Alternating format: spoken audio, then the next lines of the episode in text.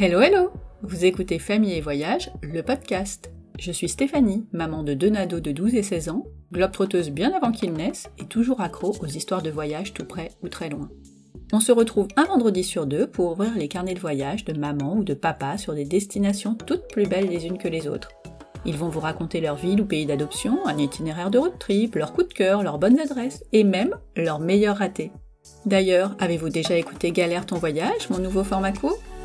Tout ça pour vous donner plein d'idées ou vous éviter des galères pour vos prochaines vacances en famille. Avec plein de randos de 5 heures dans la neige ou à la campagne. Vos enfants vont adorer. Pour ne manquer aucune occasion de vous évader ou de préparer vos prochaines escapades, n'oubliez pas de vous abonner sur votre plateforme d'écoute préférée. Vous savez, Apple Podcasts, Spotify, tout ça. C'est la seule façon de rendre le podcast visible, alors je compte vraiment sur vous. Et si en plus vous me laissez un petit commentaire, bon, ce serait top. Bienvenue dans ce nouvel épisode.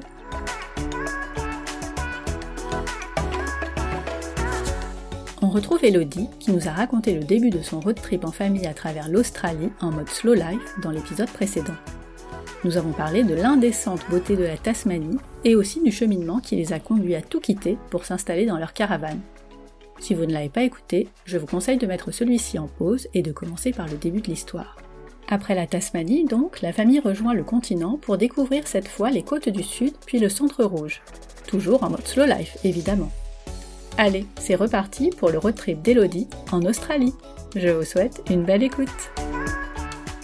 Repartons un petit peu dans ce désert pour que tu nous décrives les paysages, ces tribus que vous avez rencontrées.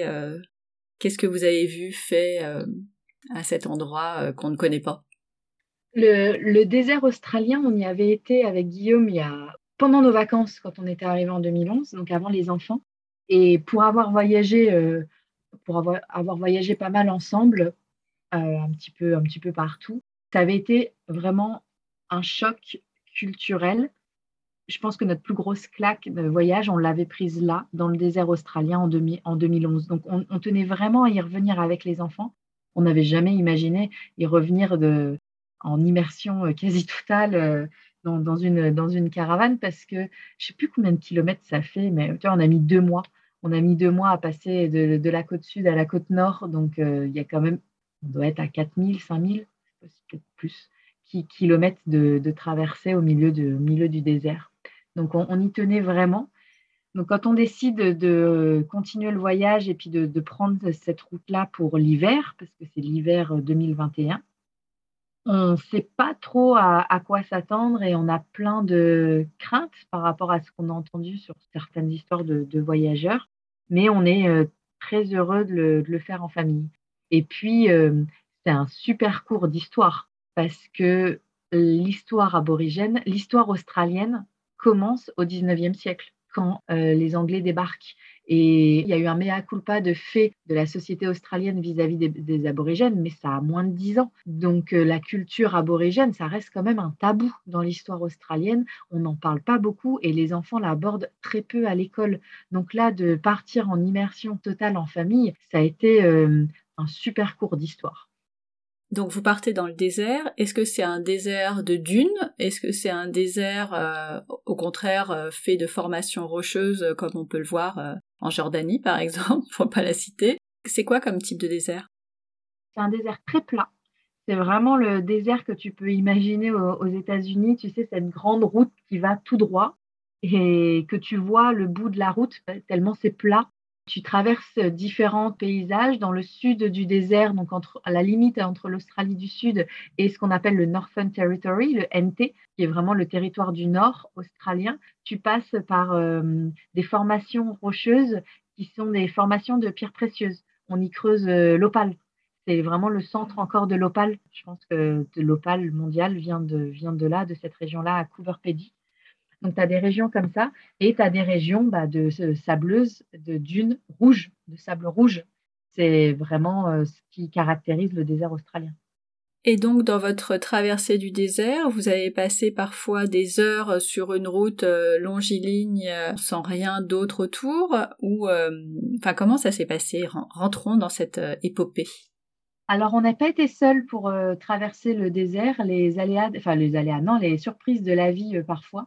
On a rencontré dans le sud de l'Australie, quelques jours avant de prendre la route pour le désert, on a rencontré une famille française. Une famille française avec qui on discutait sur Instagram depuis quelques temps, qui était à leur tout début de leur voyage. Et on décide de se rencontrer comme ça parce qu'on n'est que à 200 ou 300 km les uns des autres. Donc, on décide de faire un crochet pour se rencontrer et on apprend qu'ils prennent la même route que nous. Donc, on part avec eux. On a fait 2 mois de traversée avec cette famille-là et qui nous a permis de ne pas être tout le temps seul au milieu de rien. Ça a vraiment son importance parce que même si on voyageait des fois ensemble, des fois on se séparait quelques jours et puis hop, on se retrouvait, on a quand même fait des longues journées de route, de traversée et des bivouacs au milieu de rien avec des copains. C'était très sympa pour cette nouvelle amitié qui était en train de naître. C'est un très, très joli souvenir. Mais sinon, oui, pour revenir à ta question, bah, c'est des heures de rien, c'est-à-dire que d'un point A à un point B, véritablement pour se dire là, il y a un point de choses à visiter où on va voir un peu de monde, il peut y avoir 12 heures de route, 10 heures de route. Et 10 heures de route, tu les fais pas, c'est pas un Lille-Marseille que tu vas faire dans la journée. Enfin, c'est vraiment avec la caravane, on roule, si on roule 3 heures, 4 heures dans la journée, c'est un grand, grand max. Hein. Si on roule 2 heures, c'est bien. Donc, c'est pour ça que la traversée prend du temps parce que tu te lèves le matin, tu fais ta petite routine de sport au milieu de ton désert et tout ça, d'école, chaque matin une nouvelle vue, tu manges le midi, on roule 2 heures, 2 heures et demie, 3 heures max l'après-midi et hop, on est posé au prochain spot. Mais bah là, je peux te dire que dans le côté prendre le temps, on est à fond dedans. Et quels sont les spots que vous avez particulièrement aimés ? Ah, le spot incontournable du territoire du Nord, c'est ce qu'on appelle Uluru. Donc Uluru, vous avez certainement déjà vu, c'est ce gros caillou rouge au milieu du désert qui est le symbole de la culture aborigène parce que ce caillou, quand je dis ce caillou, c'est une masse, une formation rocheuse qui est vraiment… On a couru tout autour, donc ça fait 10 km de circonférence. Et c'est riche en spiritualité, en énergie aborigène. Et c'est vraiment un endroit incontournable à visiter en plein cœur de l'Australie. Et on est obligé de faire tout le désert pour y arriver ou il y a quand même une route plus rapide que celle que vous avez empruntée ? Alors, une route plus rapide, non, il n'y en a pas. Parce que l'Australie, c'est gigantesque, mais l'Australie, il n'y a qu'une route qui fait tout le tour et une route qui traverse. Donc, tu n'as pas beaucoup le choix des routes. Mais par contre, tu peux voler, tu peux y aller en avion. Tu peux voler de n'importe où en Australie, atterrir à Alice Springs, qui est la ville centrale de l'Australie. Et après, par contre, d'Alice Springs, il te faut un véhicule et c'est 3-4 heures de route quand même pour atteindre Uluru. Mais c'est toujours plus rapide que d'y aller en voiture et traverser le désert. C'est pas la même empreinte, on va dire. Oui. Et ces rencontres avec les aborigènes, ça s'est passé comment ? C'est particulier parce que il y a vraiment pas de lien fait entre la culture aborigène et la culture australienne. Les aborigènes que tu peux rencontrer là aux abords d'Uluru, d'Alice Springs, c'est des aborigènes qui vivent du tourisme, donc qui sont un petit peu plus habitués aux touristes que les tribus qui vivent un petit peu plus loin. Mais malgré ça, ils parlent pas anglais. Et toi, tu parles pas leur dialecte. Donc, la relation est assez compliquée. On avait du mal à la comprendre au début. Pourquoi on n'arrivait pas à attraper leur regard, à échanger un sourire ou quelque chose ? Et on a appris plus tard que le contact visuel est un manque de respect pour eux. Alors que chez nous, dans notre culture, le contact visuel est une marque de respect. Alors, là où toi, tu cherches leur contact visuel pour échanger un regard, échanger un sourire, eux fuient ton regard. C'est pas facile. Eh ben oui, c'est pas facile pour aborder les choses. Et après, même si tu arrives à créer un lien, de toute façon, ils ne parlent pas anglais ou très, très mal anglais. Et toi, tu parles pas leur dialecte. Et c'est vraiment… En plus, on était de bonne volonté avec Guillaume, toujours à vouloir apprendre, à se dire bah, pourquoi pas apprendre à parler aborigène. Bah non, parce que c'est un leurre, en fait. L'Australie est 1,5 fois, 2 fois plus grande que l'Europe. L'Australie est composée de 8 régions, 8 États différents. Les peuples aborigènes, l'Australie est composée de 500 pays différents. Dans l'Australie, c'est 500 pays aborigènes différents pour eux. Donc, 500 dialectes différents. Ah oui, ça fait compliqué, là. Donc, de toute façon, même une tribu aborigène ne communique pas vraiment avec la tribu qui vit à 10 km ou 20 km de là. Donc, si tu apprends un dialecte aborigène, tu vas apprendre le dialecte de la tribu, du village, voilà, des kilomètres à la ronde, mais ça s'arrête là, 100 kilomètres plus tard, c'est pas le même dialecte, c'est des fois pas la même culture. Et ça a été intéressant d'apprendre tout ça et de montrer ça aux enfants. Par exemple, le peuple aborigène qui vit dans le désert n'a pas de mots pour décrire un bateau ou décrire un poisson ou des choses qui vivent au bord des côtes, parce que ça n'existe pas chez eux. Donc, ils n'ont pas de mots pour ça. Mais pour les approcher, ces aborigènes, vous avez fait appel à une agence ? À des associations, oui. Ok, parce que sinon, c'est pas possible. C'est pas possible et c'est interdit. De toute façon, sur une carte de route australienne, tu auras ces routes dont je te parlais, ces routes principales qui sont référencées. Et quand tu roules, tu dis, mais là, il y a une petite route, mais là, il y a un chemin, c'est pas présent sur les cartes parce que c'est toutes les routes qui mènent aux tribus et on te le dit clairement, tu n'as pas le droit d'y aller. Tu n'as pas le droit de prendre ces chemins-là et d'arriver dans une tribu. C'est par respect et pour les laisser tranquilles. Et puis peut-être pour ta sécurité, parce qu'il y a quand même des histoires de tribus qui sont bien plus sauvages. Tu n'as pas forcément envie de débarquer avec ta belle voiture, ta caravane et tes enfants. Donc, tu passes par des associations qui créent le lien avec différents ateliers. On a fait un atelier peinture au cœur d'Uluru, on a fait un atelier peinture en famille. Donc, pendant 2 heures, on apprend à dessiner la méthode, tu sais, ce dot painting, c'est la peinture à points qui est vraiment le symbole de la peinture aborigène. Donc, voilà, on est passé par un atelier de peinture. On est passé par un atelier de construction de boomerang, de construction d'outils. Et voilà, c'est par des associations. Tu réserves des créneaux en tout petit nombre. Tu es accompagné par l'association. Ça ne se fait jamais dans les tribus, ça se fait toujours un petit peu en dehors avec des membres de la tribu. Et là, tu peux les rencontrer, échanger autant que tu peux avec eux et apprendre davantage de leur culture, de leur tradition, de leurs habitudes. On aurait adoré, parce que c'est possible, suivre des programmes d'immersion totale dans des tribus aborigènes, mais tout était fermé. Enfin, en tout cas, ça ne s'organisait pas à cause de Covid quand on y était. Et est-ce que c'est la même association avec laquelle vous avez rencontré... Vous en avez rencontré combien d'ailleurs, des tribus ? On a fait 3 fois, je crois, 3-4 fois. Et c'était avec la même association ? Dans le centre, oui. Et après, on en fait un petit peu plus au nord, à 1000-2000 km au nord. Là, c'était par d'autres associations. Mais de toute façon, c'est très ciblé. Elles se connaissent toutes. Enfin, tu passes vraiment... tu as les contacts. C'est une association qui donne le contact d'une autre. Tu vois, c'est assez très fermé comme milieu, oui. Comme milieu, ouais. Donc, vous avez passé 3 mois, c'est ça, dans le désert ? Non, 2 mois. Quasiment, ouais, 2 mois et demi. Et est-ce qu'il y a eu, à part, entre guillemets, parce que c'est déjà énorme, Uluru et les tribus que vous avez rencontrées, est-ce qu'il y a d'autres spots intéressants / incontournables dans ce désert ? Oui, autour d'Alice Springs, on a, donc un peu plus au nord d'Uluru, mais vraiment au centre Australie, on a fait les West McDonnell Ranges, qui sont des étendues, c'est des parcs nationaux, en fait. Donc, c'est des étendues de désert avec des grosses masses rocheuses et par endroits des points d'eau. Ça, c'était incroyable. On ne pouvait pas y accéder avec la caravane. Donc, on avait laissé la caravane à Alice Springs dans un camping et on y avait été, notre voiture. Donc, on roule en 4x4 et la voiture est équipée, tu sais, d'un auvent avec une tente de auvent.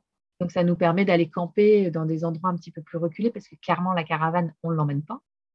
Et on est parti 4 jours, 5 nuits, je crois, visiter ça. Et ça, c'est incroyable parce que tu es au milieu, il fait 40 degrés, enfin, il fait très, très chaud, tu es au milieu de rien. Et d'un seul coup, tu as un point d'eau avec une chute d'eau. Et voilà, je ne saurais pas là raconter toute l'histoire de cette région. Je me souviens aussi qu'il y avait une palmeraie. tout au bout, après des heures de route et en mode 4x4 vraiment très, très dur, on est arrivé sur une palmeraie verdoyante avec des palmiers partout. Donc voilà, ça c'est aux alentours des West McDonnell Ranges. C'est assez incroyable, après ces étendues arides et sans rien, de tomber là-dessus. De toute façon, le désert australien est beaucoup moins aride qu'il ne l'a été. Il n'a jamais autant plu que ces dernières années. Quand nous, on avait fait le désert il y a 10 ans, c'était vraiment que du sable rouge partout. C'était hyper aride. Je me souviens qu'on roulait, on avait pris un avion, puis on avait pris une voiture de loc pour faire ces 3 heures de route, 3 heures aller, 3 heures retour. On croisait des cadavres, tu sais, de vaches ou de chameaux desséchés en bord de route. C'était vraiment, il y a 10 ans, hyper aride. C'est beaucoup moins le cas maintenant. On a vraiment traversé un désert bien plus vert par endroits. C'est assez incroyable d'ailleurs, mais voilà, c'est dû au changement climatique et au fait qu'il pleuve un petit peu plus dans le désert. Donc en fait, toute l'eau qui a plu ici, elle est là-bas. Je ne sais pas si elle est là-bas parce que ça reste encore très aride, mais en tout cas, il y en a plus qu'il y en a eu avant. D'accord. À un moment donné, vous dites que la fin du désert arrive. C'est quoi la prochaine étape ? La fin du désert, de toute façon, elle arrive au fur et à mesure que tu roules direction le nord. On arrive dans la région de Darwin, donc on est encore à quelques heures de route de Darwin. Et là, tu arrives dans une région subtropicale, beaucoup plus verdoyante pour le coup, parce que dans cette région nord de l'Australie, il pleut énormément pendant l'été. Mm-hmm. Donc là, quand tu arrives en début d'hiver, ils viennent de se faire une saison de 6 mois de pluie. Donc là, on est arrivé dans des endroits incroyables d'un point de vue verdure. Et on arrive dans ce qu'on appelle les Bitter Springs. Les Bitter Springs, c'est des sources d'eau chaude. Donc ça, tu en as beaucoup dans le nord de l'Australie, dans cette région-là, où c'est des sources d'eau où tu peux te baigner et de l'eau naturellement chaude. On en a fait plusieurs en arrivant dans le nord du territoire du nord. Et t'as la flore et la faune qui changent parce que tu as les animaux qui changent. Là où dans le désert, on a croisé beaucoup de kangourous, beaucoup de chameaux, des émus aussi. Tu sais, les émus, c'est des espèces de grosses autruches. Mm-hmm. Tu arrives dans le nord et là, tu as des panneaux « Attention aux crocodiles » partout. Tu arrives dans le pays du crocodile quand même. Et crocodiles et serpents et voilà, tous ces animaux que mes enfants sont ravis de voir et que moi, j'ai encore un peu de mal. Ouais, moi non plus, je suis pas fan. Et là, vous y restez un petit moment ou c'est... On y est resté quelques semaines. C'est très chouette. On a beaucoup aimé cette région-là par sa beauté déjà, le côté verdoyant, un petit peu plus de fraîcheur. Alors, on est en plein hiver, il fait quand même 30-35 degrés, mais par rapport au désert qu'on vient de traverser, tu vois. Non, je dis des bêtises parce qu'on a traversé le désert en hiver et on a eu un peu froid par moment. Donc, non, ce n'est pas trop une différence de température. En tout cas, c'est une région qu'on apprécie. On y reste quelques semaines avant de décider si on part à l'ouest ou à l'est. Et au final, on décide de partir à l'est, donc de retraverser le Queensland, d'où on est parti, pardon. Mm-hmm. Et là, on est reparti direction le Queensland. Donc, on a retraversé tout le désert Queensland et on est passé par la terre des dinosaures.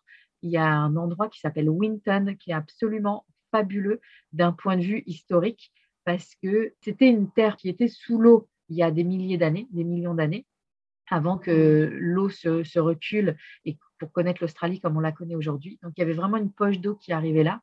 Et au fur et à mesure des années, des milliers d'années où l'eau se recule et la terre sèche, ils ont découvert énormément de restes de dinosaures. C'est fou. Ouais, ils ont des dinosaures, ils ont reconstitué des squelettes de dinosaures jusqu'à 95-96%. Donc, autant te dire que c'est impressionnant de voir dans les musées en plein milieu du désert du Queensland ces reconstitutions de dinosaures.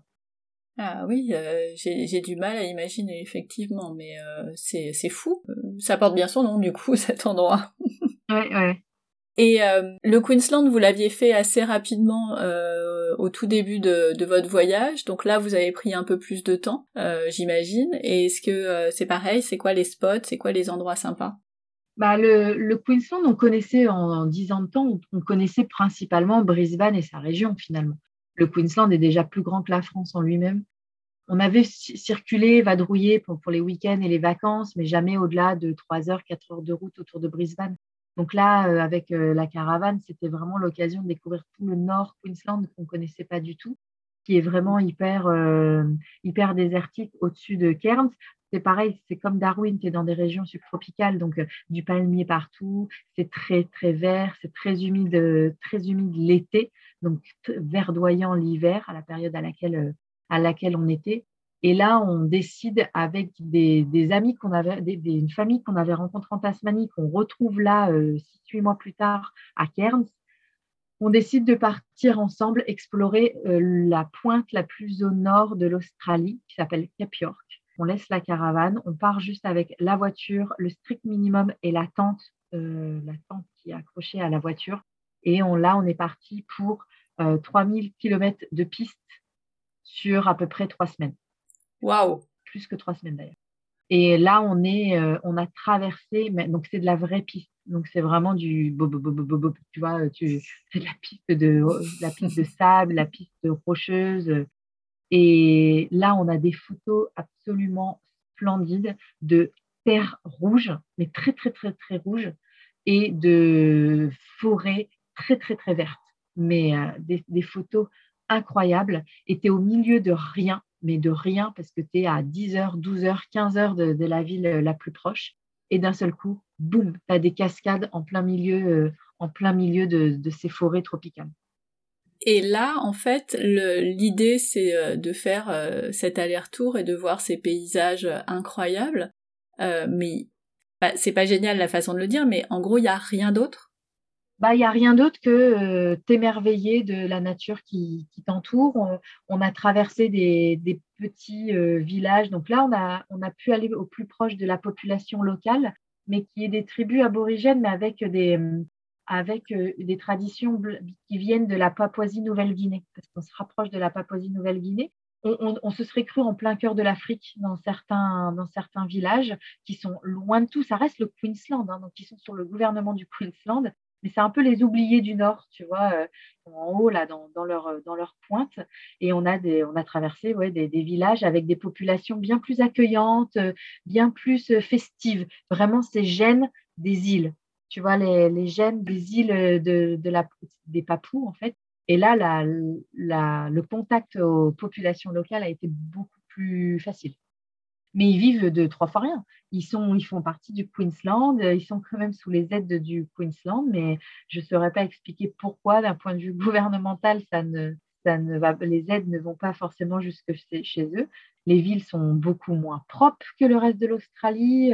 Tu vois, c'est beaucoup plus laissé pour compte. Bah alors, tu as un mode de vie à la cool, digne des îles en fait qui entourent l'Australie. Peut-être tu as le Vanuatu, la Calédonie, la Papouasie-Nouvelle-Guinée. Bah voilà, ça c'est les Australiens des îles. Ils sont là dans cette partie-là.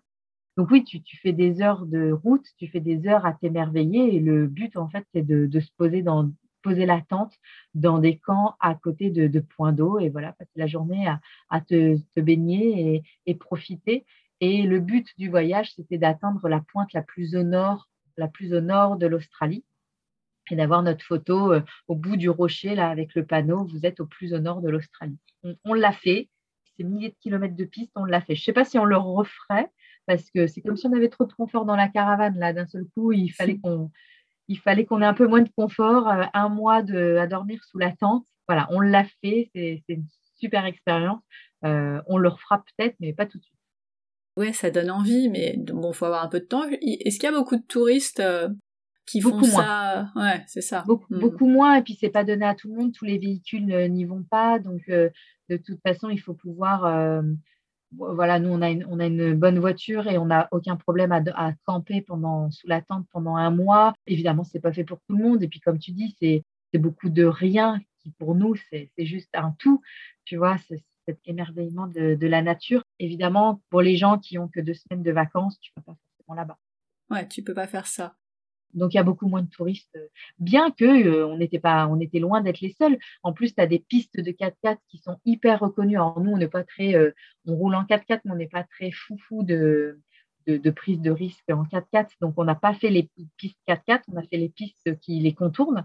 Mais il y a des gens qui n'y vont que pour le 4x4 et c'est assez rigolo de passer, tu peux t'asseoir et observer les gens passer des passages à gué ou des passages hyper difficiles avec leur voiture, voilà, tu les regardes, c'est rigolo, il y a des gens qui viennent que pour ça. C'est une activité en soi. Voilà. Et donc, c'était votre but, vous l'avez fait, vous êtes revenu, c'est la même route à l'aller au retour, j'imagine. C'est la même route, ouais. Au grand désarroi de Guillaume, parce que Guillaume a toujours horreur de reprendre le même chemin sur le retour. Là, on n'avait pas le choix. Et ça, on était à quelle période ? Est-ce que vous avez encore vous avez encore continué de voyager ou on se rapproche de votre retour en France ? On se rapproche de notre retour en France. On est en août 2021, donc il y a un peu plus de 6 mois. Le voyage aurait pu s'arrêter là parce que on voyageait depuis le début, on n'en a pas parlé, mais on voyageait avec notre chienne.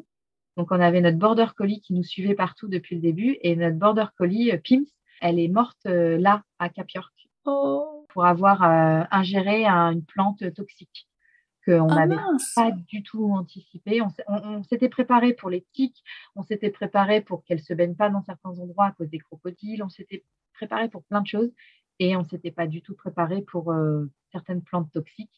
Bref, elle a dû ingérer quelque chose et elle est partie en 2 jours, donc on l'a perdue là-bas. Et ça a été un gros choc pour la famille, évidemment, de perdre Pims qui avait tout juste 2 ans, mais surtout de réaliser que la prise de risque du voyage. Alors là, c'était notre chienne et c'était une plante toxique, mais ça nous a vraiment mis un coup à Guillaume et moi pendant plusieurs semaines à se dire, mais merde, en fait, la vie, c'est comme une piqûre de rappel, si tu veux, qu'il n'y a rien de gagné, il n'y a rien d'acquis. Ça peut basculer. Là, c'était notre chienne, mais ça aurait pu être...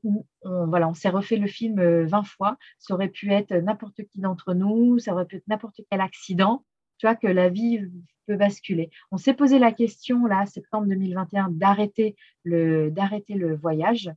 Et puis, en fait, on en a beaucoup, beaucoup discuté. On a beaucoup refait le monde des nuits entières. Et ça faisait 1 an qu'on était partis. Et en fait, la décision qu'on a prise, c'était de rentrer à Brisbane. Donc, septembre-octobre 2021, on était à Brisbane pour vider notre garde-meuble. La décision qu'on a prise, c'était qu'on voulait continuer de voyager et qu'on voulait le faire avec le moins de sources de stress ou de dépenses possible.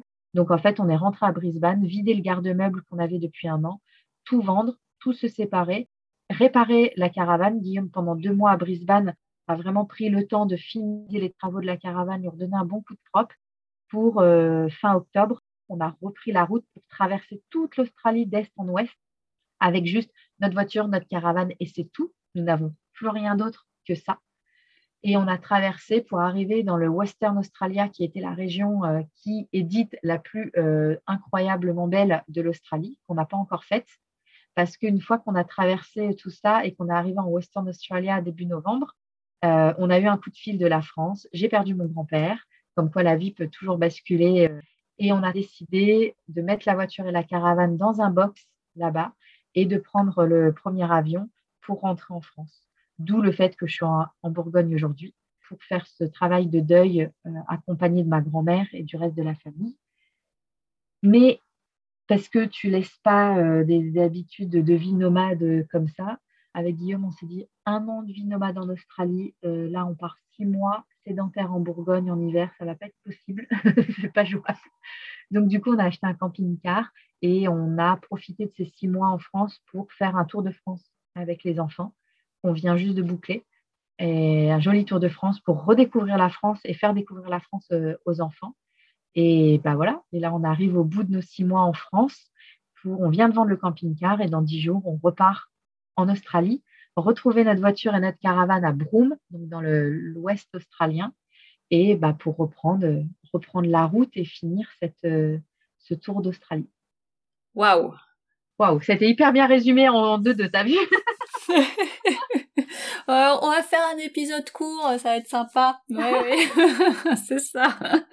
Mais en tout cas, pour s'il y avait une conclusion à mettre à tout ce voyage, 1 an en Australie, 6 mois en France, 1 an en Australie, on était dans notre bulle. On a vraiment, on a eu un changement de vie, mais on n'avait que nous 4 à gérer. Donc, pendant 1 an, ça, voilà, comme je l'ai expliqué depuis le début, ça a fait son bonhomme de chemin. On a appris à beaucoup moins consommer. On n'est pas rentré dans les détails, mais ça veut dire on n'achète plus rien. De toute façon, on n'a pas la place dans la caravane. mais on n'achète plus rien de matériel, on n'achète plus de vêtements neufs, on ne fait que du troc de vêtements d'occasion. On a d'ailleurs très, très peu de vêtements dans la caravane. Donc voilà, ce mode de vie en un an nous a vraiment permis de perfectionner ce mode de ces nouvelles valeurs qui nous plaisaient et qu'on avait envie d'explorer en famille et d'inculquer à nos enfants. Le retour en France a été un peu un choc parce que notre mode de vie à quatre a été confronté d'un seul coup à la famille et les amis. On s'est retrouvé plongé dans un système français entouré de tout le monde et à retomber très vite on aurait pu retomber très vite dans cette comparaison de « Ah bah lui, il a ça, il a une grande maison, moi, j'ai pas de maison et tout ». Et au bout de 6 mois en France, avec des hauts, des bas, avec tout ce qui s'est passé, on peut dire qu'au bout de 6 mois, on repart, mais alors au taquet et vraiment encore plus sûr de nous, de ce mode de vie qu'on a et qu'on veut continuer. Ces 6 mois en France ont été une parenthèse incroyable. Après 3 ans sans être venus à cause du Covid, voilà, on a fait le plein de familles, de copains, de bonne bouffe, de vin, de fromage, de tout ce que tu veux. C'était une jolie parenthèse, mais on a hâte de retrouver notre caravane. Alors certains de nos proches ne peuvent pas le comprendre, mais en fait, c'est notre maison.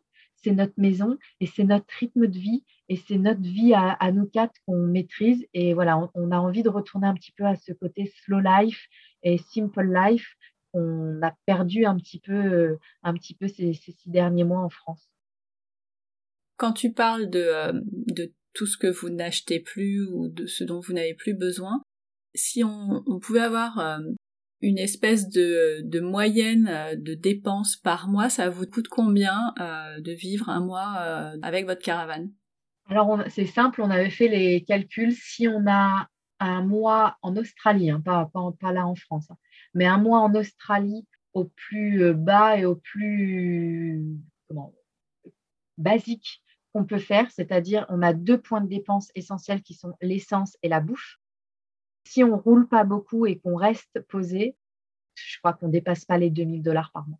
On est à moins de $2,000 par mois, donc on est à moins de 1,200-1,300 € par mois. Moins que ça. Vraiment, les semaines où nos seules dépenses, c'est juste la nourriture et une activité par-ci, par-là, on est vraiment au minimum, on va dépenser l'équivalent de 1,000 € par mois. Le budget peut augmenter dès qu'on voyage, évidemment, dès qu'on a un budget essence. On va doubler facilement notre budget avec l'essence. Ok. Et tu en as parlé rapidement, la nourriture. C'est quoi votre quotidien nourriture en Australie ? Qu'est-ce qu'on mange en Australie ? Ils ne sont pas fous. Alors, autant ils ont des paysages incroyables, ils ne sont pas fous hein, d'un point de vue culture culinaire, avec tradition culinaire. C'est très anglais-américain, tu vois, c'est un mix des deux.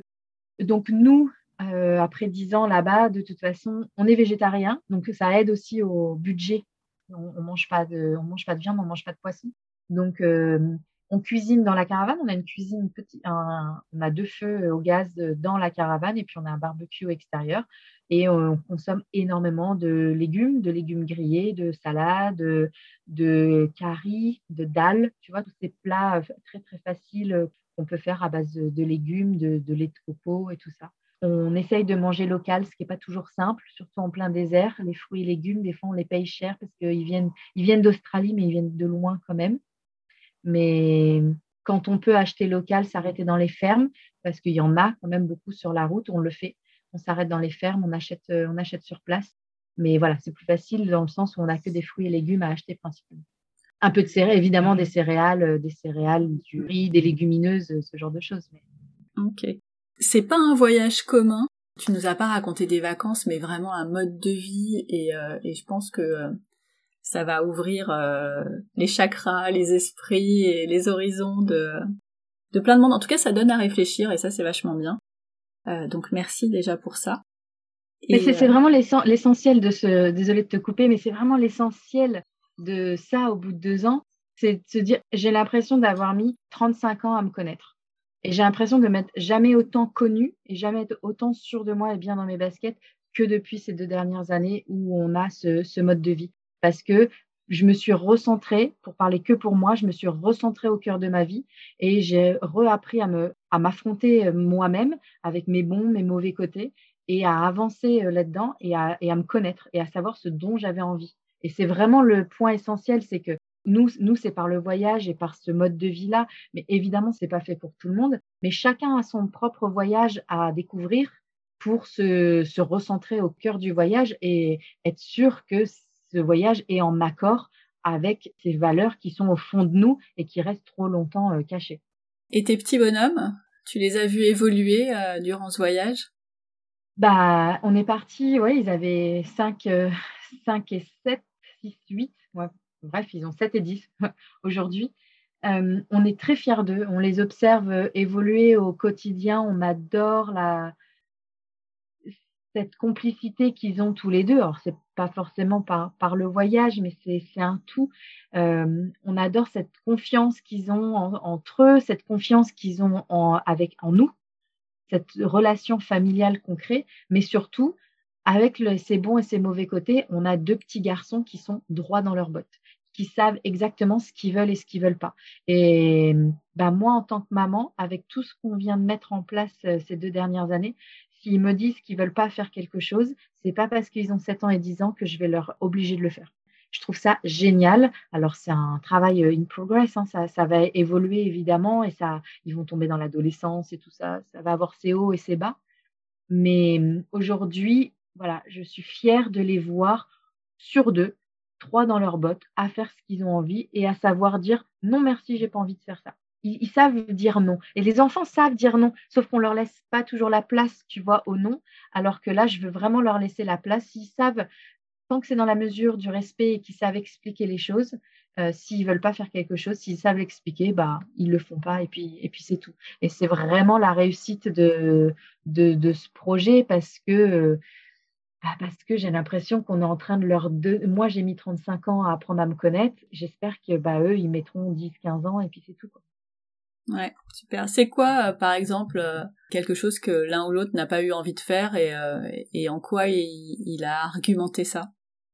Bah, il y a un point vraiment qu'on connaissait pas tant qu'on était en Australie et là qu'on a dû affronter pendant qu'on était en France.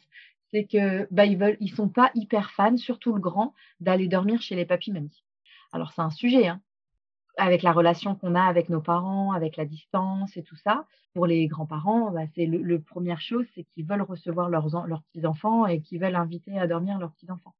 Et ça a été un sujet parce que dans 10 ans, il te dit non, je veux pas aller dormir chez papi-mamie parce que il va l'exprimer, parce que il préfère être avec nous, parce qu'il est pas très à l'aise, parce que il se sent pas, il a une angoisse, voilà. Mais on peut pas lui enlever ça. Peut-être que les parents qu'on était il y a quelques années, on leur aurait beaucoup moins laissé le choix en disant non mais enfin c'est pas toi qui décides, papa et maman ils vont quelque part, tu restes chez papi-mamie, point. On peut pas faire ça, donc on en parle avec eux beaucoup. Ils ont aucun problème de relation avec leurs grands-parents, ils adorent leurs grands-parents, ils y vont passer la journée, mais les yeux fermés, ils adorent ça. Par contre, dormir, ils sont pas fans. Alors, on les a pas obligés, mais on en a beaucoup parlé avec eux parce que, tu veux, avec ce mode de vie, ça aurait été dommage de pas profiter de ces 6 mois en France pour s'échapper un petit peu en amoureux, tu vois. Donc, on leur a beaucoup parlé avec eux. On leur a dit que papa et maman avaient besoin de s'échapper, puis d'avoir des moments à nous, avec nos amis ou sans eux.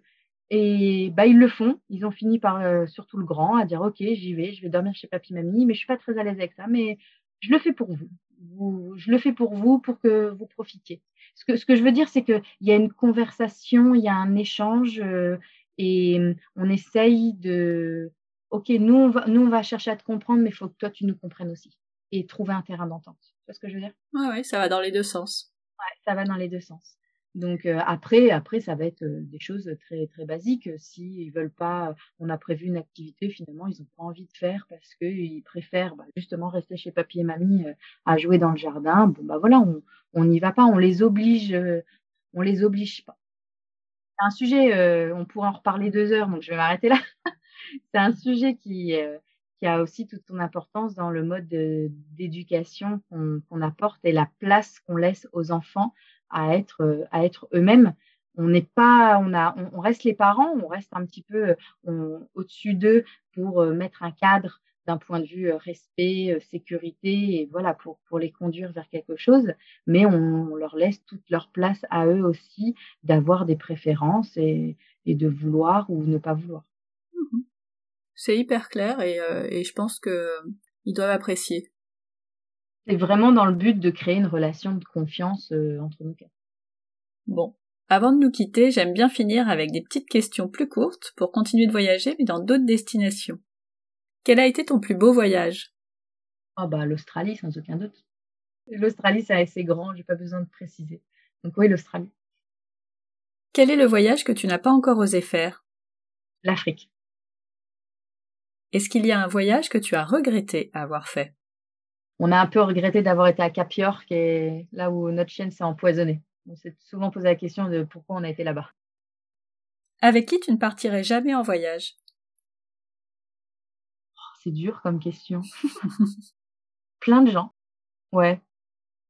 On est bien tous les quatre. Une anecdote, un truc qui t'est arrivé lors d'un de tes voyages et dont tu te serais bien passé. C'est le premier qui me vient à l'esprit, ça date d'il y a très longtemps. Je me suis retrouvée bloquée à la douane en arrivant en Australie il y a une dizaine d'années parce que j'ai 3 prénoms et 2 noms de famille. Et j'ai jamais le même nom entre mon passeport, le billet d'avion et le visa. Et du coup, ils m'ont bloquée à la douane pendant plus de 3 heures pour essayer de comprendre pourquoi j'avais plusieurs noms. Votre prochaine destination en famille ? Bah, on hésite justement entre l'Afrique et l'Amérique du Sud. Pour des vacances, pas pour y vivre. Pour continuer quand on aura fini le tour d'Australie, et c'est what's next. C'est ok. À suivre donc. Quelle destination aimerais-tu découvrir sur le podcast ? Oh, l'Afrique. Ça me fait rêver. J'en ai 2 déjà, fait par Marilyn, qui a fait 3 ans de tour d'Afrique, donc il y a pas mal de pays, et ils l'ont fait en camping-car. Donc, je la connais, ouais, je vois bien. Voilà. L'Europe de l'Est, c'est vraiment un coin un petit peu difficile d'aller, surtout en ce moment, difficile d'imaginer en famille d'un point de vue sécurité, mais enfin, c'est même pas l'Europe de l'Est d'ailleurs, mais tout ce qui est Moyen-Orient et tout ça, tu vois, la partie centrale entre l'Europe et l'Asie. Ok. Voilà, c'est un endroit qu'on adorerait faire, qu'on connaît très peu, et je sais pas si on se lancerait en famille. L'appel est lancé. Dernière question, si nos auditeurs te cherchent, où peuvent-ils te trouver ? Sur Instagram, notre pseudo, c'est frossi_vanlife. Donc frossi, c'est F-R-A-U-2-S-I-E pour French Australian. Je mettrai ça dans les notes de l'épisode. Merci beaucoup, Élodie, pour ce chouette road trip / nouvelle vie / slow life / plein de choses. Oh, mais tout ça en Australie. Bah, merci à toi de m'avoir invitée, surtout de m'avoir permis d'aborder le sujet comme ça, parce que c'est vrai que sur Instagram, vous verrez qu'on a fait plusieurs podcasts, donc notre vie, le pourquoi du comment, on l'a raconté plusieurs fois, mais vraiment le cœur de nos valeurs aujourd'hui et ce que ça va impliquer pour nos décisions futures, ça me tenait vraiment à cœur de les aborder, et voilà, c'est la première fois que je les aborde aussi profondément, donc merci à toi. Mais avec plaisir, c'était super intéressant. Merci beaucoup encore une fois, et à bientôt. Merci Stéphanie, à bientôt. Merci d'être resté à l'écoute jusqu'au bout. Comme d'habitude, toutes les informations sont dans les notes de l'épisode sur le blog famille et voyage avec un s.com. Si vous avez des questions ou si vous voulez ouvrir vos carnets de voyage sur le podcast, on se retrouve sur Instagram à famille et voyage, toujours avec un s_blog. Pour finir, si vous voulez m'aider à faire grandir le podcast, n'hésitez pas à partager et à vous abonner sur Apple Podcasts, Spotify ou votre plateforme d'écoute préférée. Et si le cœur vous en dit, 5 étoiles et un petit commentaire me feront très plaisir. Je vous assure que ça change tout pour la visibilité du podcast. Alors, je compte sur vous. On ne se retrouve pas la semaine prochaine, mais début septembre pour un nouvel épisode. Et oui, c'est l'heure de la pause estivale pour recharger les batteries, mais aussi pour préparer de nouveaux épisodes. Et pour ceux que ça intéresse, j'ai prévu des rediffusions tout l'été. Je vous souhaite donc de belles vacances et vous dis à la rentrée. D'ici là, prenez soin de vous, inspirez-vous et créez-vous de chouettes souvenirs en famille.